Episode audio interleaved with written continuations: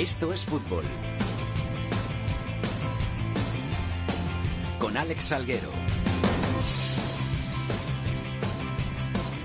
Hola, ¿qué tal? Muy buenas tardes a todos y bienvenidos una semana más a Esto es Fútbol, el rinconcito en cope.es para todo el fútbol de segunda, el fútbol de segunda B, el fútbol de tercera y el mejor fútbol femenino. Una semana más nos quedamos sin nuestro horario de los jueves, tuvimos que salir el viernes, la culpa la tiene el villancico de tiempo de juego que podréis ver en cope.es y en todas las redes sociales próximamente y que seguro que os hará pasar un buen rato, seguro que tan bueno como el que pasamos nosotros grabándolo.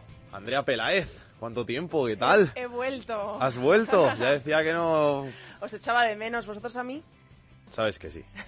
estoy encantada ¿eh? de volver, que he echado mucho de menos esto es fútbol. Ya estoy aquí. Espero que no vuelva a desaparecer tanto tiempo. Hemos intentado hacerlo lo mejor posible, Yolanda y yo, pero no sabemos si hemos estado a la altura, ¿no? ¿eh? Yolanda está con todo el fútbol femenino y todo. Yo, yo, sí, sí, sí, ¿eh? Puesto, Y lo hizo muy bien. niña. Sustituí a Andrea un día de estos de, con el femenino. Digo, venga, ya por todas.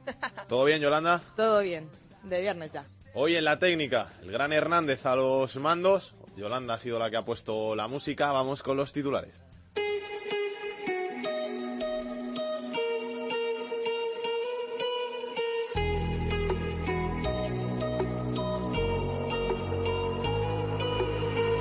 En segunda división, el Levante continúa el líder pese a los tres partidos sin ganar y el duelo aplazado contra el Rayo Vallecano. El Girona le acompaña en ascenso directo. Getafe, Oviedo, Cádiz y Lugo jugarían playoffs. Nastic, Almería, UCAM Murcia y Mirandés ocupan plaza de descenso. El Mallorca, cerca de la zona de peligro, ha cesado su entrenador Fernando Vázquez. Lo sustituye un exfutbolista de los Baleares, Javier Olaizola. Además, Claudio Barragán será el técnico del Mirandés hasta final de temporada. En segunda división B lideran los grupos tras 17 jornadas la Cultural Leonesa, que aún no conoce la derrota, Albacete, Barça B y Cartagena. En la Liga Femenina, el líder, el Barcelona, visitará al Atlético de Madrid, segundo, en un duelo clave. Ninguno de los dos conoce la derrota en esta competición. El Levante, tercero, a solo tres puntos, también mirará de reojo a este partidazo. Y para la anécdota de la semana nos vamos a tierras leonesas porque el Atlético Astorga ha sacado un simpático cartel en el que anuncia que Cristiano Ronaldo y Messi serán nuevos fichajes del equipo en el mercado de invierno gracias al dinero de la lotería. Está bonito el cartel, es bonito. Echarle un vistazo porque os va a parecer al menos gracioso. Sagrario González, la presidenta del Atlético Astorga, club de tercera división, ha estado en la tarde de Cope con Ángel Espósito y así ha explicado la iniciativa de su club. Bueno, falta que el día 22 nos toque la lotería, pero vamos, por lo demás lo tenemos ya prácticamente todo cerrado ya. ¿eh? En realidad es de José Luis, un compañero de la directiva, que es el que lleva el tema del marketing, que tiene unos carteles, unas ideas geniales. Y sí que es verdad que en su día, bueno, por la temporada pasada, pues para intentar atraer socios hicimos una campaña diciendo lleva la imagen de interior y regalábamos con cada socio un canzoncillo, un y, y para las chicas unas braguitas, o un tanga. Eh, pues sacar dinero para el club y bueno, sabemos que son cosas imposibles, pero que tratamos de llamar la atención. ¿eh?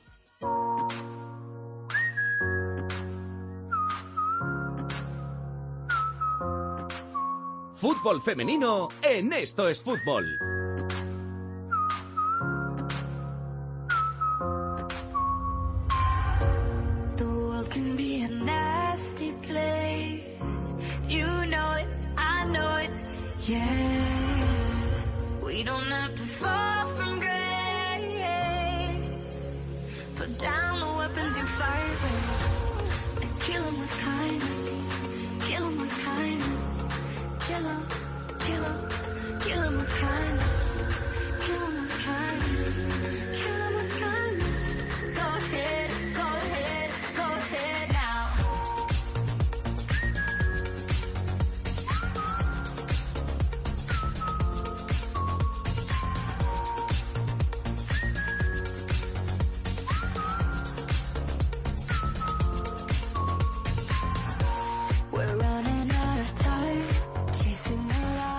Vamos a hablar ya del fútbol femenino y hoy comenzamos por fútbol femenino porque este fin de semana tenemos partidazo en la Liga Española. Primero contra segundo, segundo contra primero en este caso, porque juegan en el campo del Atlético de Madrid, pero no van a jugar donde juega habitualmente el Atlético de Madrid. ¿Dónde van a jugar, Andrea? Pues es un partido muy especial, es el clásico de alguna manera de- del fútbol femenino, porque el Real Madrid no tiene equipo en primera división, por lo tanto es el clásico del fútbol femenino, el Atlético de Madrid-Barcelona, y se va a jugar en el Vicente Calderón. Es es un partido muy especial tanto para las jugadoras del Atlético de Madrid como para el entrenador y hoy entonces hemos querido hacer una llamada para hablar con el entrenador del Atlético de Madrid, con Ángel Villacampa, porque tiene que estar muy contento y muy ilusionado de pisar el área técnica que pisa el Cholo. Vamos a preguntárselo. Hola Ángel, ¿qué tal? ¿Cómo estás? Hola, buenas tardes. Bien. Vas a pisar el área técnica del Cholo, ¿no? Yo no había pensado eso, pero es verdad. Sí, la verdad es que bastante ilusionado y sobre todo muy contento y expectante un poco para, para que llegue el domingo. Pero ¿te, te vas a sentar en el, en el banquillo del Atleti o te cambias? Porque hay veces que el entrenador le gusta más estar a la derecha del cuarto árbitro, otros que le gusta más estar a la izquierda. Tú eres de, ya que vamos a jugar en el Calderón, nos sentamos en el banquillo de- del Atleti de siempre. De siempre. Eh, no pensamos cambiar nada, vamos, ni mucho menos. Cambiarse en el vestuario es que son, son cosas que, que tiene que hacer ilusión. Pues sí, pues mira, esta mañana nos, han estado enseñando dónde vamos a cambiarnos, el vestuario local y demás, y realmente es una pasada, es un sueño que, que bueno, eh, que la verdad que nos va a tocar vivir y que ya te digo que estamos con muchas ganas de que llegue ya pronto el domingo. Quizá tú, Ángel, nos lo puedas explicar un poquito mejor. ¿Cómo llega esta iniciativa que el, que el partido se dispute en el Calderón? Bueno, realmente esto parte eh, por parte de, pues sobre todo, quizás podría hablarlo mejor la presidenta nuestra, eh, que ha sido Lola, Lola Romero, que realmente es la que mueve todo esto y la que nos lo propone. Sí es verdad que con el crecimiento de la Liga de Fútbol, eh, de fútbol femenino este año con el patrocinio de Iberdrola, ha dado todo un salto de calidad, del tema de la televisión también, y bueno, eh, en principio creemos que ese partido entre Atlético Madrid y Barça en el Calderón, joder, pues no creo que haya mejor marco que para seguir promocionando y potenciando el fútbol femenino. Ángel, ¿cómo recibió el, el equipo la noticia, las jugadoras y, y tú mismo, cuando os dijeron este partido se va a jugar en el Vicente Calderón? Además, en el último año del Vicente Calderón, antes de pasar al otro estadio, que luego te preguntaremos por él también. Sí, bueno, pues eh, me lo dijo María Vargas, nuestra directora deportiva, nos reunió un día de, bueno, para contarnos un poco que todas esas cosas que estamos intentando cambiar y que los sueños realmente solo tardan un poquito más. Y bueno, lo que pasa es que sí es verdad que nos ha pillado en, una, en un momento en el que teníamos partidos importantes y que no queríamos pensar antes de, jugar esos partidos en esta situación. Es verdad que ya hemos terminado el partido contra el Granadilla del jueves y hoy ha sido el primer día que hemos empezado a ser conscientes de, de, bueno, de la magnitud de lo que tenemos el domingo por delante. Oye, y después de lo que pasó precisamente el fin de semana, en este caso el miércoles, ese empate del Barça ante el Valencia, son más de tres puntos en juego, porque está en juego el liderato de la liga en un partidazo. Claro, eh, hombre, a ver, está claro. Eh, pero bueno, es lo que yo le dije a las chicas, hay que tener tranquilidad porque eh, no conozco a ningún, ningún equipo que sea campeón en diciembre y nosotros, eh, nuestro único objetivo es seguir creciendo como equipo cada día y creo que estamos en el camino adecuado para conseguirlo. Pues no pudisteis con el Granadilla, que es el único, el último equipo al que, al que habéis visitado. Se escapó ahí una oportunidad, ¿no, Ángel, de, de empatar en el liderazgo con el, con el Barcelona muy importante, porque parecía que el Atlético había cogido una dinámica buenísima, eh, ganabais y además no solo ganabais, sino que goleabais y se perdió una oportunidad después de ese empate de- del Barcelona ante el Valencia.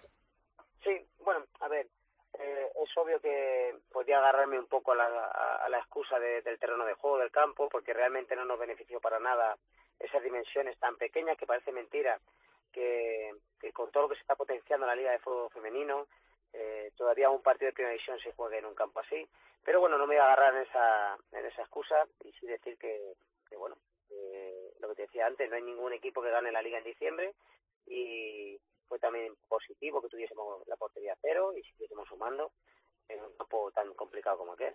Ángel, después del título de Copa de la temporada pasada, primer título del Atlético de Madrid Féminas, toca este año volver a levantar otro trofeo, por lo menos ese era el objetivo. No, eh, a ver, eh, sinceramente, el objetivo es seguir creciendo como equipo. Eso por encima de todo. Sí es verdad que el título nos reforzó en todo el trabajo que estamos haciendo y que de alguna manera dijimos un poco de que eh, por fin el Atlético de Madrid femenino es un candidato o un grande más dentro del fútbol femenino.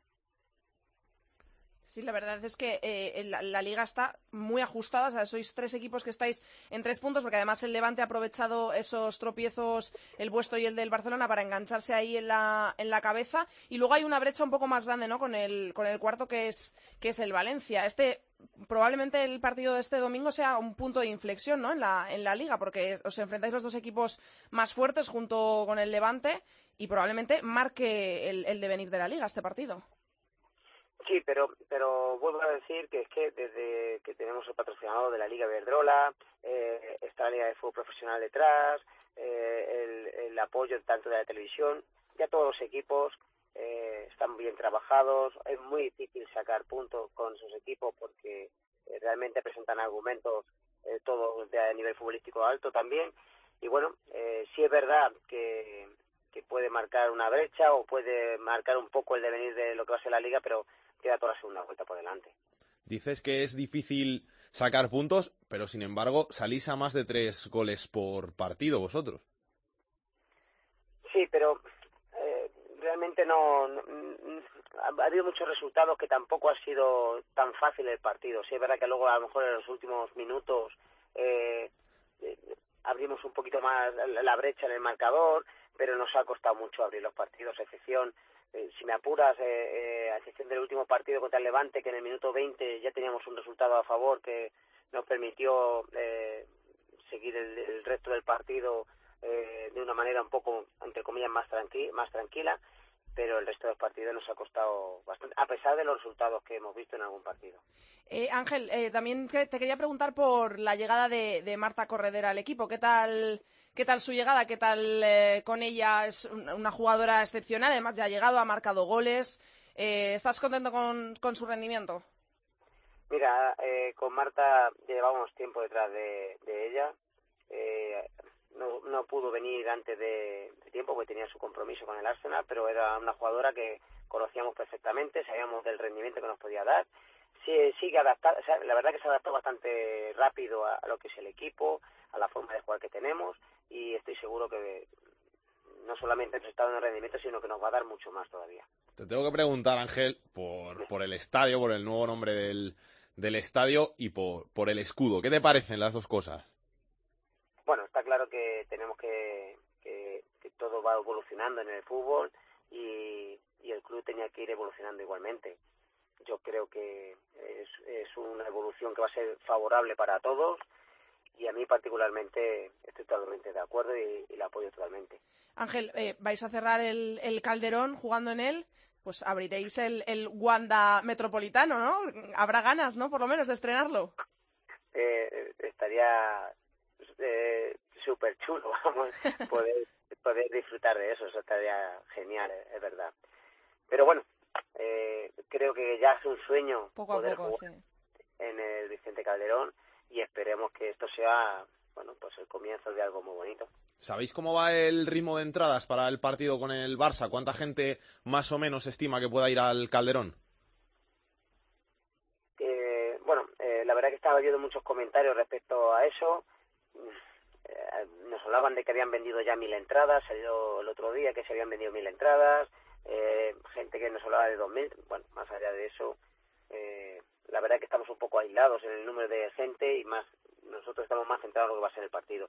Sí me gustaría que fuese un evento único, que invito a la gente que vaya a verlo porque a día de hoy creo que bueno, pues es uno de los eventos mejores que se puede ver en España en cuanto a fútbol femenino. Yo no puedo ir porque trabajo, pero si no iba. Pero Andrea va a estar allí, ¿eh? Cuídamela bien, que, allí, ¿eh, que, va a estar ahí viendo el partido. Yo voy a estar allí contándoselo a los oyentes de la COPE. Espero poder cantarles muchos goles, ¿eh? Ya sabes. Bueno, y, si son muchos goles, esperemos que sean dos y blancos. bueno, Ángel, que muchísimas gracias por el paso por estos fútbol. Que vaya todo muy bien para el Atlético esta temporada y que salgan las cosas. Muy bien, muchas gracias. Hasta gracias, luego, Ángel. Hasta luego. Andrea, Dime. que nos dejamos en la liga, empieza la nueva jornada, nos dejamos la pasada jornada que terminó este jueves, esos dos tropiezos del Barça y del uh -huh. Atlético de Madrid que hemos hablado antes, que yo creo que nadie se los esperaba. No, yo sobre todo no me esperaba el del Atlético de Madrid, no me esperaba tampoco el del Barcelona, pero una vez que sucedió, yo daba por hecho que el, el Atlético de Madrid iba a empatar en, el, en la primera plaza. Pero bueno, así se pone más interesante la liga, porque como ya le he dicho a Ángel, el Levante ha aprovechado esos dos tropiezos y se ha puesto ahí a tan solo un puntito del Atlético y a tres del, del Barcelona, y tenemos una buena jornada por delante dejando al margen el partidazo, el clásico del fútbol femenino Atlético Barcelona. También tenemos un Betis español, un Levante Granadilla Tenerife o un Rayo Vallecano, que el Rayo Vallecano ha remontado el vuelo desde las últimas veces que estuve yo aquí en el programa. Ha remontado bastante el vuelo con Natalia Pablos, que está hecha una crack que ha marcado muchos goles, dos marcó en el último partido del Rayo Vallecano. Santa, Santa Teresa de Badajoz, Sporting de Huelva, Valencia Real Sociedad, Tacuense Fundación Albacete y Athletic de Bilbao, Zaragoza. Y decir también que después de estos resultados, cómo va la liga, el Oyarsun y el Tacuense empiezan ya a descolgarse bastante y lo van a tener complicado para mantenerse. Sí, tan solo tienen dos puntitos, tanto el Yartsun como el Tacuense y la, la- la- el descenso, perdón, lo marca el español con nueve puntos. Son ya, es una brecha de cinco puntos ya la que se ha abierto en la zona baja, está complicado ya. Muy bien, Andrea. Ya he vuelto, ¿eh? La has vuelto y la has hecho muy bien. No habíamos pasado todavía por Huelva esta temporada en estos fútbol y es algo que toca hacer en este vistazo que siempre hacemos en este repaso a la jornada del fútbol femenino. Pues queríamos pasar por allí y hablar con una de las chicas del Sporting de Huelva, así que nos está escuchando su capitana Jennifer Benítez. Jenny, ¿qué tal? ¿Cómo estás? Hola, muy bien, buenas tardes. ¿Todo bien? Sí, todo bien. ¿Está saliendo la temporada como esperábamos? Eh, sí, de momento vamos bien, pero tenemos que conseguir estos dos últimos partidos, intentar conseguir dos victorias y, y que la primera vuelta sea una primera vuelta casi perfecta. Dices que vais bien. ¿Vais donde estáis todas las temporadas, que es al final séptimo, octavo, sexto, peleando por, por los puestos de Copa de la Reina? Sí, la verdad que durante estos últimos años estamos siempre luchando entre los ocho primeros y este año nos propusimos quedar entre los ocho primeros, pero incluso subir alguna posición, no siempre en la octava. Llama la atención quizá un poquito el que este año estáis recibiendo muchos goles. ¿Es algo que, que habéis pensado vosotras en el vestuario? Sí, lo hemos pensado porque es verdad. Este año estamos recibiendo muchos goles, no, no estamos acostumbrados a que haya equipos que nos metan cuatro goles y nosotros marcar tres y perder. Pero bueno, hemos tenido cambios en defensa y en centro del campo y yo creo que el equipo aparte juega diferente eh, y lo mejor quizá al cambiar la manera de jugar, pues recibimos más goles. Jugasteis el, do- el jueves en, en Albacete, ahora volvéis a viajar, os toca viajar a, a Badajoz. Eh, estas jornadas de dos, tres días de descanso, ¿cómo las lleváis?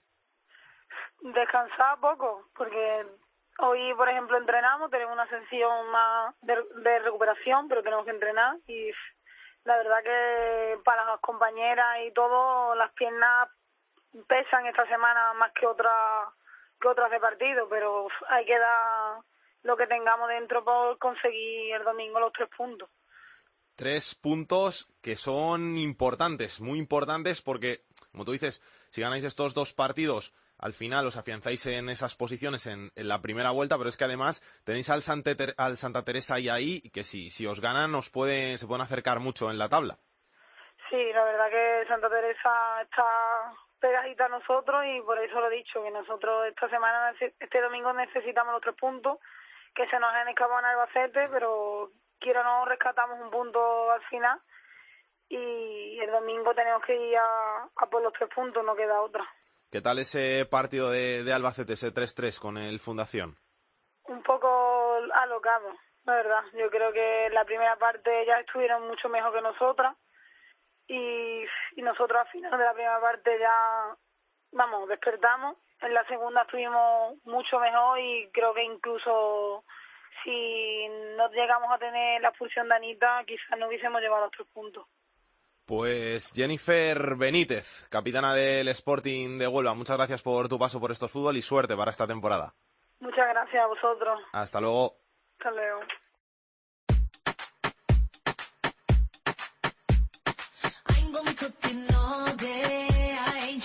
Esto es fútbol con Alex Salguero.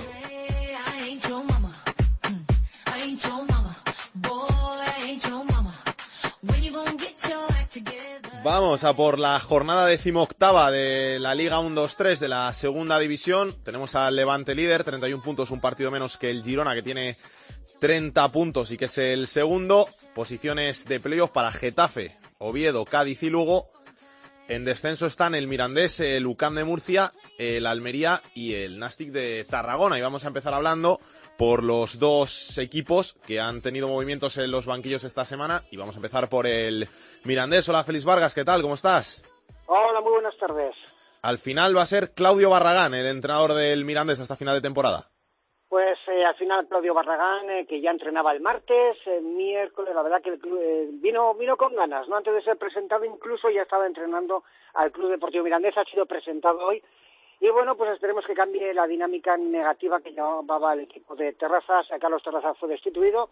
El pasado domingo ante el el pasado sábado, perdón, bueno, pues asentaba Álvarez de los Mozos, el segundo entrenador del Club Deportivo Mirandés. El equipo rojillo vencía 1-0 y bueno, pues eh, posteriormente la directiva creyó conveniente que Álvarez de los Monstruos no continuara al frente del equipo. Lo va a hacer de segundo entrenador, eh, va a estar ayudando a Claudio Barragán. Y un Claudio Barragán que, bueno, pues eh, de momento, como decimos, ha llegado con muchísimas ganas y de revertir esta situación. Conoce muy bien a la segunda división, como ha comentado, y había estado eh, su periplo más, la- periplo más largo en Ponferrada, una ciudad también pequeña como Miranda, un sitio tranquilo donde decía que se podía trabajar. Se esperan muchos cambios en el 11, lo que, por lo menos en el planteamiento que siempre ponía sobre el terreno de juego Terrazas el domingo en Valladolid, en ese primer partido de Claudio al frente del Mirandés. Pues eh, seguro, seguro. Defensa de Patro, como poco, seguro. Eh, hoy ha entrenado, pero es que lo ha hecho Claudio a puerta cerrada. No quiere dar pistas eh, al Valladolid. Y bueno, pues es, eh, esperemos que, que Carlos, eh, que no sea el sistema de Carlos Terrazas porque no le ha ido bien al Mirandés. Estoy seguro de que Claudio Barragán pondrá esa defensa de cuatro. Y bueno, la duda tenemos en el centro de campo si, si es como en la Ponferradina, que solía también jugar con un 4-2-3-1, o bueno, ya veremos a ver, tenemos que esperar eh, bueno, pues eh, al domingo en Valladolid. Eso sí, como decimos, eh, los jugadores eh, se han puesto las pilas, muy intensos, los entrenamientos de muy larga duración, casi dos horas, todos los entrenamientos de Claudio Barragán. Y bueno, pues esperemos que se revierta esta situación, que bueno, ya lo hacía el pasado sábado venciendo a la Elche, ya salía de esa última posición y esperemos que bueno, pues salga de las posiciones de descenso de, de categoría. Gracias, Félix. A vosotros. También ha habido cambio de entrenador en el Mallorca, Jordi Jiménez. ¿Cómo andamos? ¿Qué tal? Muy buenas. Pues aquí eh, expectantes a ver cómo es el debut, redebut, podríamos decir, de Javier Olaizola al frente del primer equipo del Mallorca, el que fuera defensa del Mallorca en la época dorada del club, el lateral derecho guipuzcoano y que estaba entrenando al filial y que, por cierto, Javier Olaizola ya salvó al equipo en las últimas tres jornadas de hace dos años, la 13-14, que el equipo se iba para la segunda B, se hizo cargo de forma interina y urgente eh, del Mallorca en las últimas tres jornadas, se consiguió salvar la categoría, esta vez la oportunidad le llega bastante antes, que era, creo, de algún modo un, un clamor del entorno mallorquinista de, de darle una oportunidad a alguien de la casa que, que valora muchísimo el escudo, que conoce la entidad perfectamente, que es también muy identificado por la afición, pero que evidentemente también va a depender, como todos, de los, de los resultados. Obviamente había que cambiar, eh, nos extrañaba que el mismo domingo, el lunes, no se produjera la destitución de Fernando Vázquez, pero se produjo finalmente el martes, eh, día festivo, después de, de que se hubiera consultado con la propiedad del club, que está en Arizona, y quizás los tiempos son un poquito más, más lentos, pero en definitiva estaba claro que había que cambiar de rumbo. Prácticamente el promedio era de un punto por partido, son 19 puntos los que lleva el, el Mallorca, eh, muy mal fuera de casa y en casa, que era lo único que le mantenía un poquito con vida, pues en los últimos partidos ya había estado también francamente mal. Y al final, pues eh, Fernando Vázquez eh, caía como técnico del Mallorca. Javi la hizo hasta final de temporada. Ha dicho que no va a haber muchas revoluciones el domingo en Almería porque ha tenido poco tiempo para trabajar, que va a dar continuidad a algunas cosas y quizás la principal incógnita por quién va a apostar en la delantera, que ahí, seguro o casi seguro que va a haber cambio en, en la punta del ataque, no en cuanto a Brandon, que es el goleador, pero sí en cuanto a su acompañante. Me sorprendieron bastante, Jordi, las declaraciones de Fernando Vázquez, que decía que Maeta Molango se había equivocado al cesarle, que él se veía con ganas de seguir. Sí, eh, dijo un, par de curiosidades. Una, que se equivocaba el, el, consejero delegado. Tampoco entiendo muy bien en base a qué argumenta su opinión de que se equivoca, porque los resultados son de destitución. De hecho, el año pasado, cuando él se hace cargo del equipo hasta hasta final de temporada. Tampoco hace números como para hacerse merecedor de, la continuidad, pero bueno, era un pacto que tenía con el, con el club y vuelven a apostar por él. Él cree que, su, que la decisión es errónea, eh, pero lo que más llama la atención es que dice que au- aún le quedaban cosas por probar. Claro, la sensación que da es que él iba probando cosas, como veíamos en las alineaciones y en los cambios de sistema, a ver si acertaba con alguna. Y tampoco es plan. La cuestión es que se vea un, a un equipo identifica- identificativo, con una identidad, eh, con una personalidad y que sepa lo que quiere jugar. Y lamentablemente no se ha llegado a ver del todo. Empezó bien, con un juego bastante aceptable, pero no marcaba goles, pero poco a poco se ha ido diluyendo y se ha visto un equipo desnortado absolutamente en los partidos. Gracias, Jordi. Un saludo. Un saludo, hasta luego. Y otro que puede estar en problemas si pierde esta semana es el entrenador del Elche, Olajero Tormo. ¿Qué tal? ¿Cómo estás? Hola Alex, ¿qué tal? Muy buenas. Toril puede correr peligro, ¿no? Si pierde ante el Getafe el Elche.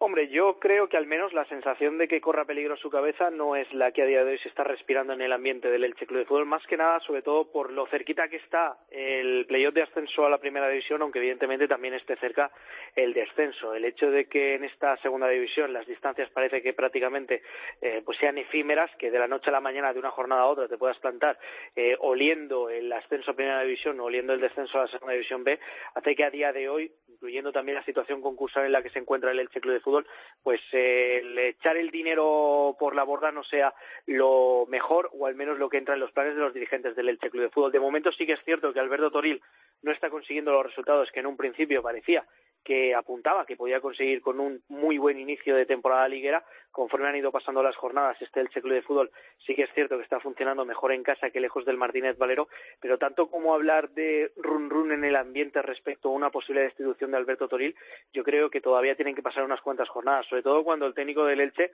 eh, el mensaje que está enviando es incluso el de planificar de cara a lo que se espera pueda ser una realidad, el poder fichar durante el mercado de invierno a día de hoy el Elche Club de Fútbol no tiene presupuesto.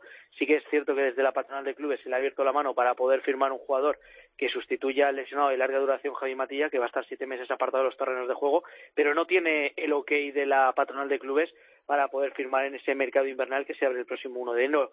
Y hoy precisamente Toril estaba hablando sobre eso, ¿no? Sobre las necesidades que tiene el equipo.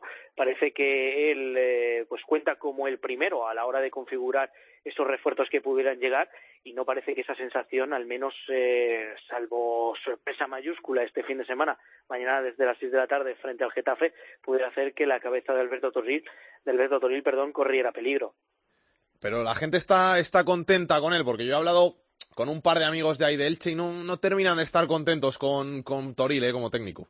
Claro, es que una cosa es la sensación que puede haber en el entorno, como bien dices tú, ¿no? Entre los aficionados, incluso yo me atrevería a decir entre los medios de comunicación, y otra cosa es lo que se pueda respirar dentro del Consejo de Administración del Elche. De momento, el mensaje por parte de la entidad franjiverde es el de la confianza. Otra cosa bien distinta, como dices tú, es eh, las expectativas que parecía que había levantado Alberto Toril y su Elche Club de Fútbol y la realidad de si se está ajustando o no. Yo la verdad es que a mí no me parece que este Elche Club de Fútbol tenga el sello que en un principio parecía que tenía. Era un equipo que daba la sensación que apostaba por el buen fútbol, por crecer en torno al fútbol asociativo, eh, crecer en torno a la posesión de pelota. Y las últimas jornadas, cierto es también que con dos lesiones graves de, rodilla, de ligamento anterior cruzado, como era la de Mandi en la segunda jornada de Liga y en estas últimas fechas del calendario de Javi Matilla, pues han hecho que la idea de fútbol que tenía Alberto Toril esté dando tumbos de un lado a otro yo me quedaría con eso, ¿no? Con la sensación de que aquí también todavía queda cercano el descenso administrativo, que la sensación es la de que este Elche puede jugar todavía más al fútbol y que evidentemente la afición es exigente. Si Toril está cumpliendo o no con las expectativas, pues evidentemente eso lo dice la clasificación. A día de hoy no se aleja del ascenso, al menos aunque sea en esa forma de playoff, pero está cerquita del descenso. Yo creo que este Elche Club de Fútbol puede sacar mejores resultados de los que está cosechando y sobre todo podría tener una identidad que parece que en estas últimas fechas del calendario se está perdiendo. Un abrazo, Jero. Un abrazo. Llega al, coli- al Elche, al Martínez Valero de Elche, un equipo que va como un tiro. El Getafe de Pepe Bordalás, Gema Santos, ¿cómo estás? Bordalás, bordalás, bordalás, bordalás, bordalás, bordalás. Bien, ¿no? Bien, muy bien. Devuélveme a primera, es el cántico que hay por el colisión Alfonso Pérez. Hombre, que no es para menos. Mira los números. A ver, que antes de entrar me los has dicho. ¿Cómo Eh. está el Geta? El mejor equipo de las últimas 10 jornadas. Seis victorias, tres empates y solo una derrota, 21 puntos de 30 con Pepe Bordalás en el banquillo. No lo estás leyendo, lo estás diciendo de memoria. Te lo digo de memoria, sí. como tú todos los azulones. La verdad es que cuando mm, empezaba la temporada y utiliza- utilizaba el propio Getafe el hashtag en sus redes sociales, eh, devolvemos enseguida y veíamos cómo jugaba eh, con Juan Eduardo Snyder y veíamos eh, cómo estaba el equipo, que no enganchaba resultados. Se hacía muy complicado pensar que el Getafe iba a poder siquiera meterse en los puestos de playoff, pero es que ahora todo el mundo piensa que lo raro es que no se vaya a meter en esos puestos de playoff, ¿eh? Lleva- ha conseguido algo muy complicado que hacía muchos años que no pasaba en el colisión, que es devolverle la ilusión a, a la afición y que la afición piense que el equipo juega bien, que es lo más Sí. complicado. Desde luego, y fíjate que tampoco es que sea eh, el tiquitaca de Pep Guardiola, ¿eh? que todo esto nace de la premisa de dejar la portería cero, de que no te marquen goles y a partir de ahí aprovechar las ocasiones que tengas. Pero es verdad que es que toda la opinión unánime del Coliseum, en tribuna, en lateral y en los fondos, es que este Getafe, además de enganchar resultados, juega bien y puede optar a todo. Veremos a ver qué es lo que dice la tabla en las próximas jornadas. De momento, Bordalás lo que está intentando es rebajar un poquito la euforia, que los aficionados azulones, yo entre ellos, estamos un poquito arriba, ¿eh? En las últimas jornadas. Es su papel, es su papel, pero esto es muy largo y, y eres un seguro de vida. Mira, esta semana, cuando, o la semana pasada, mejor dicho, cuando estaban el entrenador del Córdoba, eh, lo comentaba con, con compañeros azulones y decía, madre mía, menos mal que estuvo vivo Ángel Torres, que enmendó bien su error y, y cogió a Bordalás a tiempo antes de que te lo hubieran quitado equipos precisamente como el Córdoba, que también optan a todo. O sea que si el papel de, de Bordalás es rebajar un poquito la euforia, es lo que tiene que hacer y lo que haríamos cualquiera en su lugar, pero que la ilusión no se la quita nadie al Geta, ¿eh? Gracias, Gemita. Un beso. Un beso, hasta luego. Donde las cosas no van muy bien, y es un síntoma de las últimas campañas, es en Almería. Jordi Folqué, ¿qué tal? ¿Qué tal? Buenas. No termina de salir el equipo de abajo, ¿eh? Pues no, y como está tan igualada la clasificación, y más sobre todo en la parte de abajo, cuando ganas un partido, sales del descenso y te crees que eres, eh, no sé, el novio de Julia Roberts en cualquier película, y cuando vas fuera de casa, como el Almería lleva una victoria en los últimos 35 desplazamientos, pues claro, lo normal es que vuelvas otra vez a los puestos de descenso y ya seas pues ese chico que está ilusionado pero siempre le quitan a la chica. Pues así está la Unión Deportiva Almería, como tú decías, en las últimas campañas y ahora pues no va a ser un, una diferencia, ¿no? ¿Soriano corre peligro? ¿No se ha planteado la destitución o de momento sigue teniendo margen? A ver, en un club en el que el año pasado pasaron cinco entrenadores, que uno duraba siete jornadas, el otro era interino y duró dos partidos nada más, el otro a los eh, nueve partidos ya estaba fuera. Puede pasar absolutamente de todo, pero lo que sí está claro es que el presidente eh, mantiene la calma porque él mismo reconoce que tanto en cambio de entrenador el año pasado no fue positivo. Es cierto que Almería consiguió la permanencia al final, pero mm, rascando al fin un- el último partido un empate en Córdoba. Eh, Eso no quiere decir que la confianza en Soriano sea eh, pues infinita, porque los resultados lo- es lo que marca. Pero como el equipo lleva tres victorias consecutivas en casa, pero claro, es que cuando sale fuera eh, empató en Valladolid y parecía que el equipo ya estaba en una dinámica muy positiva, pero va a Soria y hace un partido, a pesar de perder solamente 1-0, un partido lamentable el conjunto de Fernando Soriano y volviendo a lo que estaba siendo mal en esta temporada, pues claro, eh, uno dice, ¿cómo puede ser que un jugador o un equipo en un partido parezca el mejor del mundo y al partido siguiente los mismos jugadores no den ni dos pases seguidos? Hombre, pues a lo mejor es fallo del entrenador, pero el presidente eh, se centra sobre todo en, en los jugadores. Por lo menos ahora toca en casa, así que podemos intentar salir del descenso. Sí, y sobre todo ante un Mallorca que, casualidades de la vida, el Almería es al tercer equipo que se enfrenta cuando cambia el entrenador. Le pasó con el eh, Alcorcón, ahora le pasa también con el Mallorca, y la próxima semana será el cuarto, porque el Mirandés también es el rival que enfrenta al Almería y también con cambio de entrenador. Y, y decía, Sereno decía esta mañana, es que, mm, a ver, eh, no en tres entrenamientos no puedes cambiar eh, absolutamente todo de un equipo.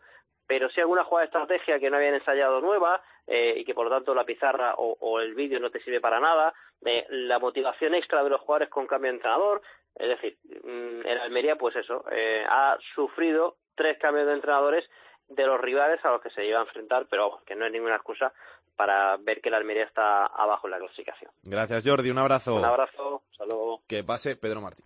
El enfadato de Pedro Martín. Hola, Pedro, ¿qué tal? ¿Cómo estás? Bueno, bien, un poco acatarrado, pero bien, bien. ¿Qué tienes que contarnos? Mira, pues vamos a, estáis hablando de cambio de entrenador, pues mira, sí voy a hablar de, de, de entrenador porque llevamos muchos en apenas 17 jornadas que se han jugado en, en segunda división, ya han cambiado de entrenador a siete equipos.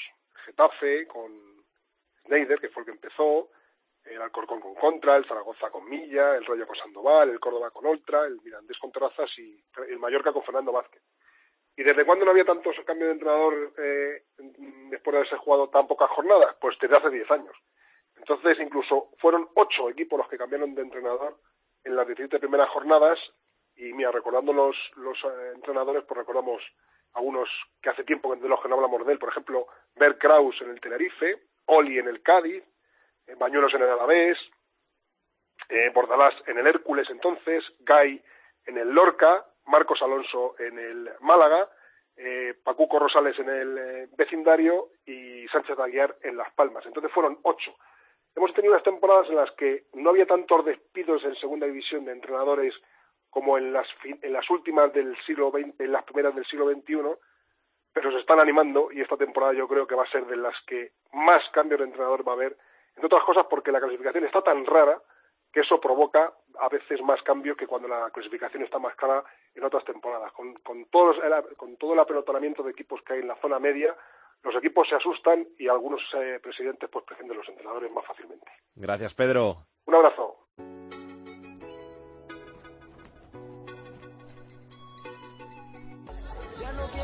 Mentiras para ir a buscarte. Na, na, na. Estoy cansado de escondites para poder tenerte. La segunda B en Esto es Fútbol. Y para hablar de la segunda B tenemos por aquí al capitán de la segunda B, a Rubén Bartolomé. Hola Rubén, ¿qué tal? ¿Cómo estás? Hola, ¿qué tal? Muy buenas tardes. ¿Todo bien? Todo bien, ya estamos casi en la mitad de, de la temporada en segunda B, ya se empieza todo a, a clarificar y está muy bonito. Vamos a comenzar por el grupo 1, donde tenemos a la Cultural Leonesa de líder una semana más, pero tropezando en las últimas jornadas. Sí, no pudo, no pudo sumar los tres puntos esta, esta semana la Cultural Leonesa ante un rival que es muy rocoso, como es el Altaz de Villaviciosa, que si, si bien está en la zona media-baja de la tabla, sí que es muy difícil ganarle, porque aunque mete pocos goles, encaja también muy poquitos, y eso lo aprovechó el Racing para ganando 1-0 al Guijuelo para acercarse un, un, poquito en la tabla. Pero bueno, de momento todavía ventaja bastante suficiente para la Cultural, de, de seis puntos, que ha podido pegar un pequeño bajón pues por eh, la Copa del Rey y que enfrentarse al Madrid estas dos semanas, que que no jugar miércoles estos equipos no están tan acostumbrados y puede haberle pesado, pero de momento con una renta bastante interesante y también vemos este momento otra vez en playoff al Pontevedra, que sigue con su pleno en casa, esta vez 4-0 ante el Boiro en, un derbi gallego y bueno, pues eh, suma todos los puntos eh, en pasado por, por, con victoria y de momento es el mejor equipo, como todas, todos los medios han dicho esta semana, el mejor equipo en casa de, todas las grandes ligas. Así que por arriba es lo que tenemos y bueno, por abajo había un duelo crucial, que era el del Burgos con el Somozas, dos equipos de la zona baja, eh, lo ganó el Burgos eh, 1-0 y bueno, el Somozas que se queda un poco hundido porque con 11 puntos tiene a 5 a los, a los demás equipos y es que entre el décimo, que es el Racing de Ferrol, y el décimo noveno, que es la Mutilvera, hay solo 3 puntos, así que hay varios equipos ahí luchando por la zona baja de la tabla, muy, muy, muy juntos y que parece que van a tener que dirimir todo mucho más adelante porque de momento cuando tenemos la mitad de, de la temporada casi pues están todos muy empatados. El grupo 2 que sigue siendo el más igualado de todos, sobre todo en la zona medio alta. Sí, bueno, pero si antes hablábamos hace unas semanas, y bueno, y desde el principio de temporada, que había siete ocho equipos que luchaban por, por el playoff, pues parece que ahora ya eh, el conjunto se ha ido un poco hacia abajo. Yo creo que ya Baracaldo, aunque sus aspiraciones eh, para, para estar arriba, incluso Castilla, tienen casi más cerca el, el playoff de descenso y, el descenso que, que el propio playoff. Es que Baracaldo volvió a caer esta semana, está con 22 puntos y, el descenso son 19, solo 3 por debajo. Así que bueno, esa máxima igualdad que yo creo que bueno, eh, dos, esto es como segunda división, ¿no? Que dos, dos victorias te meten arriba y dos derrotas te meten abajo, pues el grupo segundo de momento está prácticamente así, bueno, por arriba seguimos teniendo al Albacete que venció fácil al, al mensajero 3-0 y bueno, que parece que se sigue destacando, aunque el del Toledo esta vez no falló, ganó, ganó 1-0 y bueno, sigue, le sigue detrás de él, aunque el Real Unión sí que se dejó dos puntitos en el empate y bueno, como decimos, mucha, mucha, mucha igualdad. Quizá quienes no tienen tanta igualdad son el propio Sestao y el Zamudio, 12 y 10 puntos, eh, que siguen ahí un poquito por detrás de, los demás equipos, pero bueno, eh, yo creo que con tanta igualdad que en el grupo 2, eso, si estos también enganchan una racha de, dos victorias, que todavía no han enganchado nunca, dos victorias seguidas, porque llevan dos cada equipo en toda la temporada, pues sí creo que se engancharían como todos a, al grupo de, de luchar por la salvación. En el grupo 3, esa pelea por arriba, Barça B Alcoyano, que parece que va a estar ahí, ahí el liderato a final de temporada. Sí, porque se siguen escapando, ¿no? Aprovecharon que, que el Valencia Mestalla eh, perdió contra el Badalona, que era el tercer clasificado, y, bueno, se escaparon un poquito. El Barça ve que no pasó del empate, lo aprovecha el Alcoyano, los dos equipos con 35 puntos, 7 de ventaja al Badalona, que venció al Valencia Mestalla y ahora se pone tercero. Y cuarto el Hércules, que está también ahí arriba, un poco en los cuatro o cinco equipos que están destacados por arriba, y que la semana que viene tienen todos, eh, curiosamente, un duelo contra un equipo de, de descenso. Eh, se enfrentan todos contra los de abajo, así que al principio duelos cómodos para los de arriba, pero el que pinche van a ser puntos eh, muy, muy, muy dolorosos, ¿no? Y bueno, el Dense que volvió a sumar un puntito, pero bueno, lo hizo ante el Atlético Levante, otros los equipos de descenso, era una semana propicia para acercarse a ellos, no lo ha hecho y, y sigue muy, muy lejos de ellos. Y bueno, la semana que viene el español de el español B, que sigue sin, eh, sin sumar, tendrá que el gran derby contra el, contra el Barça B, el derby de filiales de este grupo tercero, eh, pues mira, primero contra decimonoveno, muy, muy desigualado, pero bueno, que en estos derbis nunca se sabe, que es cuando, cuanto, cuando menos diferencial. Y en el grupo cuarto, bonita jornada esta donde tenemos un duelo por arriba Marbella-Jumilla que puede ser muy interesante. Sí, veníamos de, de, duelos también en la zona alta de la tabla, entre los cuatro o cinco primeros, el, el Cartagena, que es más líder, ganaba 0-1 en casa del Jumilla, un Jumilla que estaba eh, en esos puestos también de arriba. Eh, el otro duelo era entre el Marbella y el Villanovense, el Villanovense que ganó con bastante comodidad al Marbella 3-1 y bueno, entonces el Cartagena más líder, Marbella segundo, muy cerca ya Villanovense, quinto Jumilla y el que podía aprovecharlo estos duelos de arriba era la Valla Lorca, que, llegaba, que, tenía un partido en casa de, del Córdoba B y que caía 4-0, una victoria muy muy cómoda del Córdoba, no lo aprovechaba, entonces bueno, duelos entre arriba y como bien dice, la semana que viene sigue habiendo duelos entre los equipos de arriba, que está haciendo que, que se junte se junte mucho todo. Y bueno, por abajo seguimos hablando del Atlético Sanluqueño que volvió a perder 1-0 ante el Murcia está muy descolgado y el Murcia que encadena tres victorias consecutivas y creo que son seis los últimos eh, o sea cinco los últimos seis partidos o algo así y bueno está a dos puntos ya de, del playoff muy cerquita de, del Jumilla y bueno pues como hay ese ese partido de, del Jumilla en Marbella pues puede pescar y meterse en puestos de playoff esta semana. Gracias Rubén. A vosotros adiós. Hasta luego. Teníamos una llamada pendiente a un equipo del grupo 3 de la segunda división B y vamos a cumplirnos, vamos hasta Mallorca para hablar del Atlético Baleares y vamos a hablar con Guillermo Bayori. Hola Guillermo, ¿qué tal? ¿Cómo estás? Hola, buenas tardes, ¿qué tal? ¿Todo bien? Todo bien. ¿Se vive bien ahí en Mallorca? Se vive bien después de haber estado muchos años en el extranjero, pues uh, volver a casa pues se vive doblemente bien. Eso te iba a preguntar, que tú has estado por Suiza, por Alemania, por algún sitio más. No, bueno, he estado, estuve, empecé tres años en Ibiza, luego de allí cuatro años y medio en Suiza y ahora últimamente cuatro años y medio en Alemania. Es decir, doce años fuera de, de la isla que, que han pesado mucho. Ya tocaba volver, ¿no? Tocaba disfrutar de la familia, disfrutar del fútbol aquí y sobre todo, bueno, disfrutar de, del idioma, la comida, el clima, son muchas cosas. O sea que la adaptación en este caso no, no te ha costado. No, esta, yo creo que si ahora me, me dijeran la adaptación ha costado, le está costando a Bayori, creo que no. Uh, mentiría si te dijera que, que, era así. ¿Te convenció el proyecto del Atlético Baleares entonces para volver a casa? Sí, a ver, yo también lo dije, yo no quería venir aquí como que pensaran, ah, este viene a retirarse, viene a ganar los últimos uh, dineros que puede ganar como futbolista, porque no, porque no no soy una persona así, soy una persona que, que se exige mucho a sí misma y, y bueno, quería poner la, la, guinda al pastel a esta carrera futbolística con, con, un proyecto muy interesante como es el del Baleares. ¿El objetivo es intentar ascender, por lo menos pelear por ello? Eh, creo que sí, el mío sí, por supuesto que lo es, por eso, por eso estoy aquí como muchos otros jugadores y, y creo que todos somos conscientes de que uh, si no si no terminamos a final de temporada entre los cuatro primeros, pues no hablemos de fracaso, pero sí que a lo mejor un poco de decepción por lo menos con la cúpula directiva, tú que has estado muchos años ahí en Alemania y tal, te, entenderte te entiendes, ¿no? Sí, no tengo ningún problema con el entrenador, con cuerpo con, con el entrenador, con directivos que hablan alemán y además han traído cuatro o cinco jugadores de, de Alemania, pues eso no tengo problemas. Eh, ¿Qué tal con, con el técnico, con Zigue? ¿Bien? Bien, yo no lo conocía. Uh, a primeras, cuando, cuando sabía que iba a venir al Baleares, pues uh, las fotos que yo miraba, digo, a ver qué, qué aspecto tiene el entrenador. Se le veía una persona con, con un aspecto de, de, mala de mala leche, de carácter fuerte, pero nada, nada. Las impresiones, aquí se demuestra que las primeras impresiones siempre siempre fallan porque bueno este tío ha sido futbolista sabe lo que es y sabe sabe cuidar a los futbolistas Que en el Bayern no juega cualquiera, ¿eh? Que yo, yo así que me acuerdo de tenerlo en los cromos de, de pequeñito. no no además creo que estuvo en el Milán luego se fue a al Middlesbrough creo bueno su carrera creo que no hay que no hay que no hay que descubrirla además con la selección alemana creo que fue campeón de Europa bueno eh, ya te digo hay muchos he, te- he tenido la experiencia de tener entrenadores alemanes pero ninguno como él ¿eh? Los entrenadores alemanes que he tenido siempre han sido muy estrictos eh, por ejemplo, si tienes 35 años, da igual, tienes que correr como uno de 18. Él no, él sabe, él mima a los jugadores para que a él le interesa que los jugadores estén bien y al 100% el domingo. Eh, hablando del Atlético Baleares, ¿qué, qué club te, has encontrado? ¿Esperabas algo así como, como lo que te has encontrado? Bueno, la verdad es que cuando te lo pintan desde fuera, eh, cuando te pintan un proyecto desde fuera mm, y cuando llegas y lo ves por tus propios ojos, siempre te llevas una decepción o dices, ah, esto no para nada era lo que esperaba. Aquí no, aquí la verdad es que me sorprendió mucho.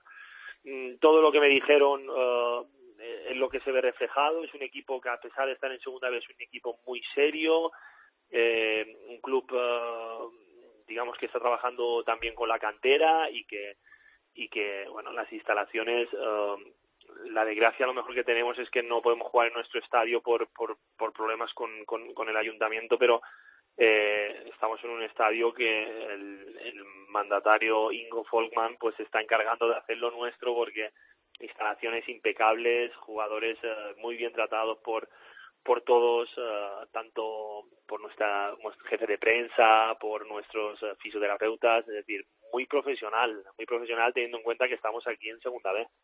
Te tengo que preguntar también por las iniciativas que lleva a cabo el club, muy bonitas. La última, el Día Internacional de la Discapacidad, esos 10 socios que habéis hecho capaces de, de todo. Y luego la anterior, esa preciosa que llevasteis a cabo de llevar los nombres en las camisetas de las mujeres asesinadas en, en la isla. Bueno, yo creo que, mm, a ver, los futbolistas somos muchos, a lo mejor en segunda B no tanto, pero bueno, eh, somos muchos modelos de, muchos niños, de, de muchas personas y creo que todo lo que sea iniciativas así, pues a lo mejor cuanto más alcance podamos, podamos llegar, mucho mejor. Lo de la violencia de género yo creo que eh, fue una iniciativa que ha salido a nivel nacional, cosa que a nosotros nos alegra muchísimo, pero ojalá, ojalá no se tuviera que hacer eso, ojalá no tuviéramos que hacer esta iniciativa que querría decir que, que esta violencia de género ha desaparecido, pero pero bueno, parece que lo vemos en la tele, vemos en la tele eh, han asesinado a una mujer, han asesinado tal, no nos alarmamos porque es el pan nuestro de cada día, lo vemos una cosa normal y no debería pasar, nos deberíamos alarmar y deberíamos erradicar esta esta eh, sí, esta mancha que tenemos en nuestra sociedad que es la violencia contra las mujeres. La última, segunda B. No sé si habías jugado antes en segunda B, si te ha sorprendido el, la competición, te esperabas algo así. No, no había jugado, antes no había jugado. Eh, yo vengo de segunda de Alemania y segunda de Alemania eh, cualquier equipo puede ganarle a cualquiera. Entonces aquí se ha demostrado que eh, es una liga muy competitiva. eh, da igual el nombre que tengas, da igual los jugadores que hayas fichado y da igual eh, la historia que tenga tu club. Eh, aquí son 90 minutos y el más pequeño le puede pintar la cara al más grande. Así que eh, te vas a encontrar campos donde tienes que jugar fútbol directo y te vas a encontrar otros campos donde puedes jugar a fútbol. Así que yo creo que no hay mucha diferencia, no hay mucha diferencia a, a las ligas eh, donde he podido jugar. Eh, yo creo que es eh, un problema de mentalidad. Gracias, Guillermo. Un abrazo y que vaya todo muy bien. Muchas gracias. Hasta luego. Adiós, gracias. Vamos a hablar también del Recreativo de Huelva, conjunto al que quizá las cosas no le van tan bien como al Atlético Baleares en este caso, pero que está siendo noticia en las últimas semanas y que, pues por su historia ha sido noticia muchos años. Y vamos a hablar con uno de sus jugadores, Dani Molina. ¿Qué tal? ¿Cómo estás? ¿Qué tal? Buenas tardes. ¿Todo bien? Sí, sí, bueno, ahora descansando un poquillo. Oye, canterano del Recre de Huelva, ¿cómo vives tú estas cosas del Recre, estas noticias extradeportivas que tanto llaman la atención en las últimas fechas? Sí, bueno, ya, dadas las circunstancias, desde que, que desde que he subido al primer equipo, bueno, eh, cuesta tener noticias buenas, ¿no? Pues la verdad que, pues, sintiendo los colores, eh, eh, tanto tiempo que llevo en el club y todo, pues la verdad que me afecta, pues, demasiado, ¿no? Que, que por ejemplo, el este verano, pues, lo hemos pasado bastante mal, intentando de, de salvar el club, al final, entre todos, con su granito de arena, pues, lo hemos, lo hemos sacado adelante y, y bueno, pues ahora esta temporada eh, parece que poquito a poco vamos arreglando ese tema y bueno, aunque lo deportivo de momento no vamos como deberíamos, pero estoy seguro de que con el equipo que hay y la gente lo comprometida que está, pues lo vamos a sacar adelante. Es que tiene que ser difícil al final concentrarse en jugar al fútbol con todas estas cosas. Sí, bueno, pero yo creo que la gente que, que llevamos ahí más tiempo, que, que mucha, que gran parte del equipo, pues está concienciada de, de cómo están la- las cosas aquí. Eh, llevamos ya dos, tres años así, los que han venido, pues bueno, eh, darle las gracias ¿no? a los que han venido porque, bueno, ellos sabían más o menos lo que pasaba y bueno pues es cierto que a lo mejor al principio pues hasta ellos mismos se, se extrañaban de que nosotros pues por ejemplo no habláramos de, de dinero y de cuándo se cobraba y tal. Pero bueno ya es es el día a día nos hemos acostumbrado y yo creo que tantas cosas malas que nos rodean pues intentamos aislarlas y, y obviarlas y bueno pues como las circunstancias tampoco son las mejores centrarnos en el en el domingo que que tenemos nos jugamos la vida otra vez. Porque seguís en puestos de descenso, jugáis contra el San Fernando, que es un rival más o menos directo, que hay que ganar para, para salir de ahí. Sí, claro, como te comento, el partido este yo creo que, que es vital. eh, ahora mismo, pues si por marcarnos un objetivo a corto plazo sería ganar este partido para en el último partido de, de esta primera vuelta, pues poder salir de esa zona de ahí abajo. Eh, tenemos que empezar a ganar sí o sí ya. El, el trabajo está siendo muy, muy bueno del equipo, eh, tanto durante la semana como, como en los partidos. Es una pena estos últimos partidos que es que no, no nos entra la pelota y no hay manera, pero bueno, estamos trabajando en los entrenamientos para, para que llegue el gol ese que, que tanto deseamos. Oye, Dani, ¿y en los entrenamientos cómo lo hacéis? Porque lleváis siete jornadas sin, sin técnico.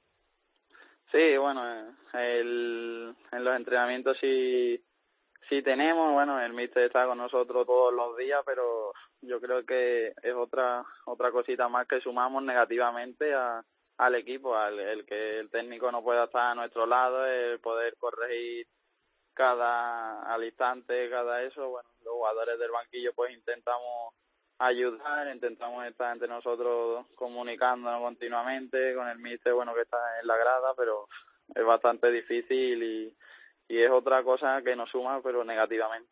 Por lo menos apoyo de, de la afición sí que tenéis, ¿no? Porque Huelva sigue estando volcada con su recre. Sí, bueno, este, este verano jugó un papel fundamental. En la temporada pasada, a partir de que, de que se llenó el campo, pues tiramos nosotros un poquito hacia arriba y este año, pues igual nos está dando todo. no De momento no le estamos consiguiendo dar nada a cambio, pero bueno, eh, yo creo que va a ser cuestión de tiempo y, y esperemos que ya este domingo pues sea el punto ese en el que tiremos para arriba y vayamos pues dándonos lo que nos merecemos mutuamente. Gracias, Dani. Perfecto, muchas gracias a ustedes. Dani Molina, jugador del Recre. Mucha suerte para esta temporada. The remix. Vamos a ver qué tiene Aitor Puerto en su agenda de la semana. Comenzamos el repaso a la agenda futbolística del fin de semana con la segunda división. Destacamos los dos grandes partidos del fin de semana. El primero, hoy viernes a las 8, el tercer clasificado, el Sevilla Atlético, recibe al octavo, al Reus. El otro gran partido será mañana, sábado, a las 8. El líder, el Levante, recibe al décimo, al Tenerife. En la segunda división B, para los cuatro grupos, jornada 18, en el grupo 1, el líder, la Cultural, Leonesa, recibe al quinto, al Valladolid B. En el grupo 2, el líder, el Alba, el Albacete, recibe al decimosexto, al Socuéllamos. En el grupo 3, atención al derbi eh, de filiales entre el Barça B y el Español B. El Barça B líder, el Español B decimonoveno. Y en el grupo cuarto, el segundo, el Marbella, recibe al quinto, al Jumilla. En la tercera división hemos fijado la mirada en el grupo 8, también jornada número 18, y aquí hay un interesante partido entre el cuarto, el Unionistas, que recibe al líder de grupo, al Astorga. Y hagamos el repaso a la agenda futbolística del fin de semana con el fútbol femenino, partidazo entre los dos primeros clasificados. El Atlético de Madrid Féminas, segundo, recibe al líder al Fútbol Club Barcelona Féminas.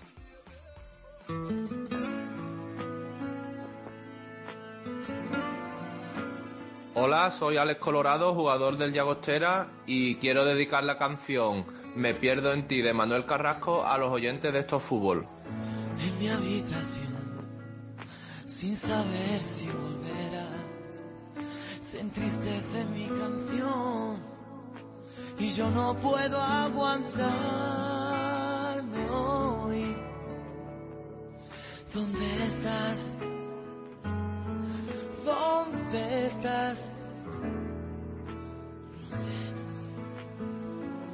Manu Carrasco, no es la primera vez que despide el programa, ¿eh? Sigue gustando Ote entre el fútbol español.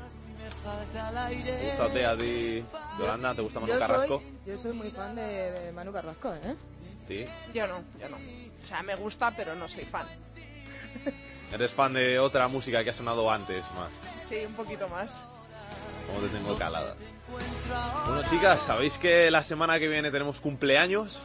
Cumpleaños sí, feliz. 200 programas. 200 programas llega estos fútbol. Habrá que engañar a Edu Badía, el artífice de esto, para que se pase por lo menos a saludar.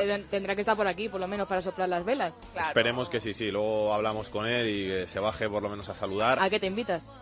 Eh, bueno, A otro- a- a- a hablaremos, hablaremos. otros 200. Te invito a seguir participando en el programa. Ah, muchas gracias, muchas gracias. Además, en ese programa 200, Andrea Peláez nos contará sus nuevos proyectos, que hay cosas que desvelar, ¿no? Sí, sí, ya contaremos una, una cosita que tenemos por ahí guardada. Es secreto, pero lo vamos a compartir con los oyentes. En exclusiva. En exclusiva, sí, voy a dar la exclusiva aquí. Nada de tiempo de juego ni nada. eh. Exclusiva. A vosotros os esperamos la semana que viene aquí en Estos Fútbol para celebrar juntos esos 200 programas a los que hemos llegado. No hubiéramos llegado si no hubierais estado al otro lado escuchándonos con toda la información del fútbol de segunda, segunda B, tercera y el fútbol femenino. Hasta entonces, sed buenos, pasadlo bien. Besos y abrazos para todos. Chao, chao.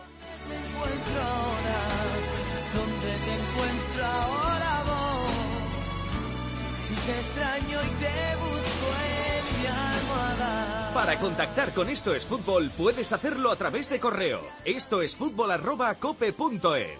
En Twitter arroba es fútbol cope. Y en Facebook, Facebook barra Esto es Fútbol.